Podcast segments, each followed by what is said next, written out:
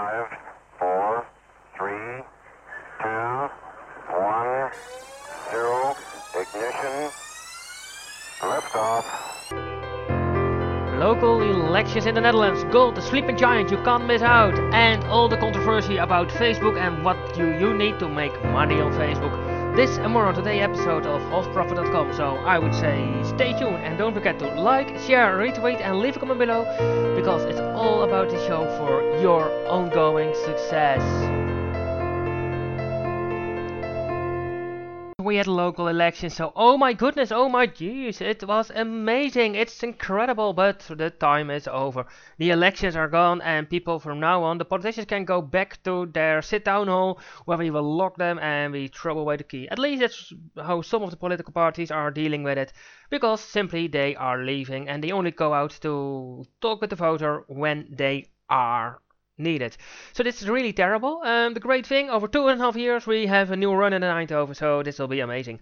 Having this said, um, the party of my choice went from one to two seats, and if you ask me who's gonna rule Eindhoven, then I really, really, really hope that they are gonna go over the right, and that means a really right small government city. And I doubt this is gonna happen because let's face the fact, politicians like to spend money, and I think that all the things politicians need to do is save money and reduce spending. This is completely the opposite from each other, and that is something that they.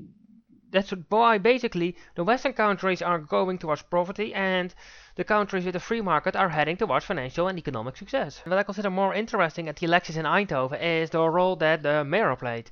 John Jorritsma thought it was a really smart move to go during the election cycle, tell people to not to to think about all the small parties in the local sit down city council. And now you have even more small parties who are joining in, so it's really terrible uh, for him. And I'm just wondering.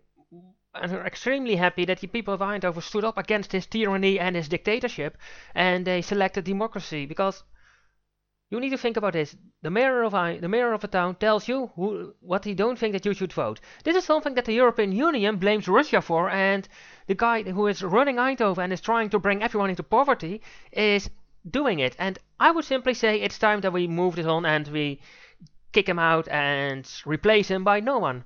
Simply because the influence of the government is so is, is relative big. So what he says is important.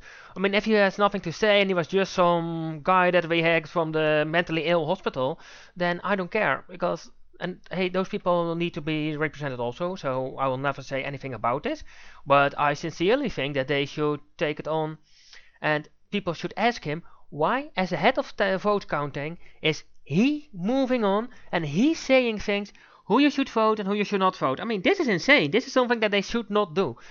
unless you want to have a really big dictatorship. So I'm so happy with this fact that he didn't get what he wanted. Or was it just his bloody political incompetence? That's the alternative. And then it would explain why he is working for the government. Because let's face the fact, if you work for the, the best students, the A students work for the C students, and the B students work for the government.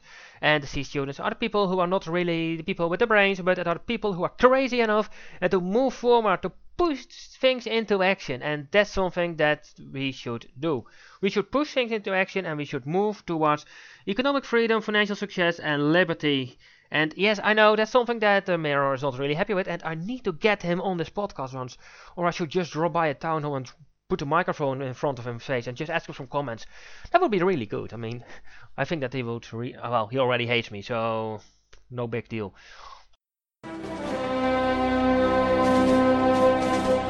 Social media is here. Facebook, Snapchat, Twitter, Weibo, blogging, LinkedIn, Swan, Google+. But how to use them in your advantage? Get yourself the social media export course. It's the smart point to use all social media in your advantage without burning all your time. Hofprofit.com slash SMM. I say hofprofit.com slash SMM. Everyone talking at the moment about the cryptos and the bitcoins and Ethereum and all those cryptocurrencies who are going there. And you have, for example, now Obama coin. Where so if you mention your coin to a person who was really responsible ruining his own currency, then well, it's terrible. And let's face the fact 99.9% of the cryptos are junk and are there only to rob you from your money. One of the prime examples of this, in my opinion at least, is OneCoin. But okay, it's. I must admit the guys of OneCoin are extremely good in their branding and their marketing, and that's fine by me. But hey, it's just a waste of money. But so I was just having a look at other sectors uh, which are more interesting to make money in, and I would sincerely suggest for you to go to gold. Yes, there are really undervalued gold mining companies that could make big chunk, and you should do that. You should at least.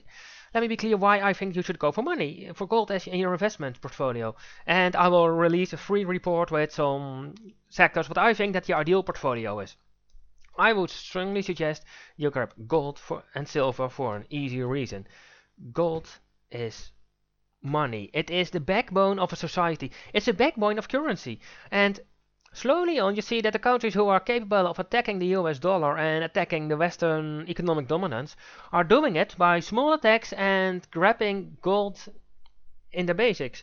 And there is not so much industrial usage, so you can have a look at it and silver has more industrial usage so on that side I strongly strongly strongly suggest you go and check it out and with this I must say I feel terrible so I'm gonna leave you.